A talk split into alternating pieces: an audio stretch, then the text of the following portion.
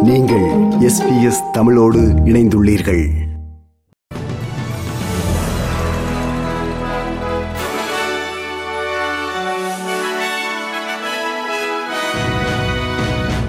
நேர்களுக்கு வணக்கம். இன்று ஜனவரி மாதம் பத்தொன்பதாம் தேதி வியாழக்கிழமை. ஆஸ்திரேலிய செய்திகள் வாசிப்பவர் குலசேகரம் சஞ்சயன்.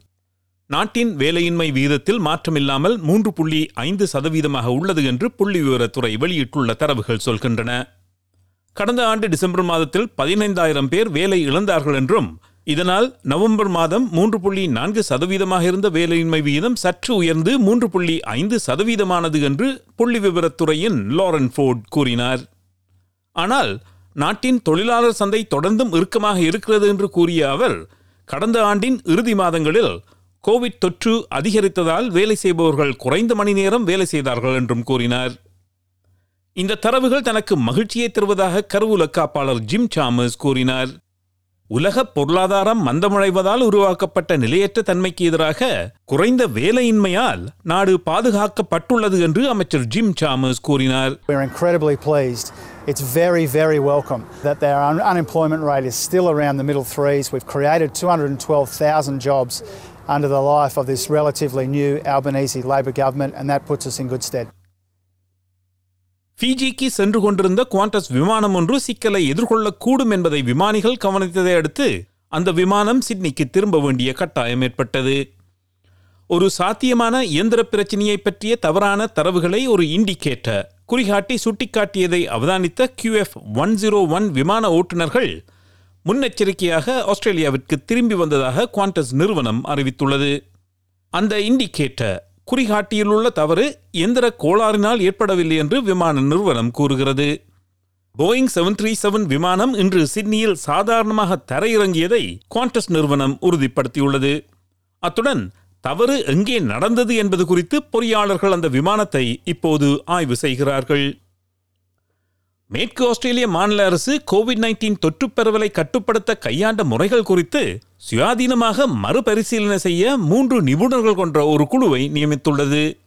ஓய்வு பெற்ற மேற்கு ஆஸ்திரேலிய மாநில காவல்துறை மற்றும் சுகாதார அமைச்சர் ஜான் டே மேற்கு ஆஸ்திரேலிய பல்கலைக்கழகத்தின் முன்னாள் துணைவேந்தர் மார்க்ரெட் சேயர்ஸ் மற்றும் ஆஸ்திரேலியன் கம்பெடிஷன் அண்ட் கன்சியூமர் கமிஷனின் முன்னாள் துணைத் தலைவர் மைக்கேல் ஷப்பர் ஆகியோர் இந்த நிபுணர் குழுவில் அங்கம் வகிப்பார்கள்.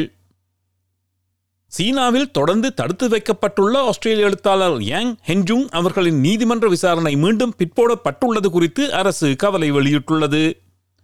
சீனாவுக்கு எதிராக உளவு வேலை செய்ததாக குற்றம் சுமத்தப்பட்டிருக்கும் இவர் மீதான விசாரணை ஏழாவது முறையாக பிற்போடப்பட்டு இப்போது ஏப்ரல் மாதத்திற்கு முன் தீர்ப்பு வழங்கப்பட மாட்டாது என்று அஞ்சப்படுகிறது.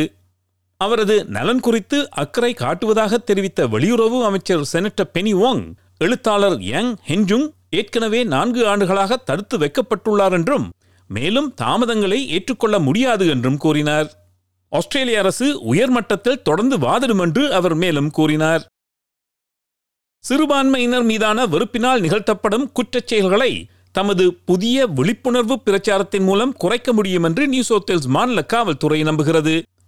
ஆசிய பின்னணி கொண்டவர்கள் பூர்வீக குடிமக்கள் யூத மற்றும் முஸ்லிம் மக்களுக்கு எதிரான வெறுப்பு குற்றச் செயல்கள் கோவிட் நைன்டீன் பெருந்தொற்று பரவிய காலத்தில் அதிகரித்ததைத் தொடர்ந்து இரண்டு ஆண்டுகளாக ஆலோசனைகள் மற்றும் திட்டமிடலுக்கு பின்னர் வெறுப்பு குற்றச்செயல் பிரச்சாரம் தொடங்கப்பட்டுள்ளது.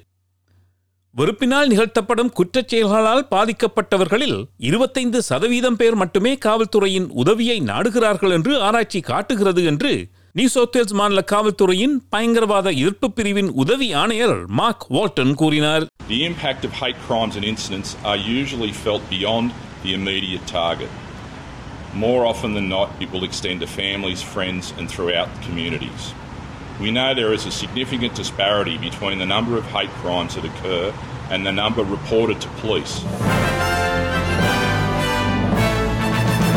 இனி இன்றைய நாணய மாற்று நிலவரம் ஒரு ஆஸ்திரேலிய டாலர் அறுபத்தி ஒன்பது அமெரிக்க சதங்கள் இருநூற்றி நாற்பத்தொன்பது இலங்கை ரூபாய் அறுபத்தி மூன்று சதங்கள் ஐம்பத்தாறு இந்திய ரூபாய் பதினோரு காசுகள் தொன்னூற்றொரு சிங்கப்பூர் சதங்கள் இரண்டு புள்ளி ஒன்பது ஏழு மலேசிய ரிங்கெட். செய்திகளில் இறுதியாக நாளைய வானிலை முன்னறிவித்தல். பெர்த் வெயில் நாள் முப்பத்தைந்து செல்சியஸ் அடிலைடும் வெயில் நாள் இருபத்தி ஆறு செல்சியஸ் மெல்பேர்னிலும் வெயில் இருபத்தி மூன்று செல்சியஸ் ஹோபார்ட் மிக மூட்டமான நாள் இருபது செல்சியஸ் கேன்பராவும் மிக மூட்டமான நாள் இருபத்தி ரெண்டு செல்சியஸ் சிட்னியும் மிக மூட்டமான நாள் இருபத்தி நான்கு செல்சியஸ் பிரிஸ்பேனில் மழை இருபத்தி ஆறு செல்சியஸ். டாவின் மழை புயலடிக்க வாய்ப்புண்டு முப்பத்தி ரெண்டு செல்சியஸ். இத்துடன் எஸ்பிஎஸ் தமிழ் ஒலிபரப்பு வழங்கும் செய்திகள் நிறைவு பெறுகிறது.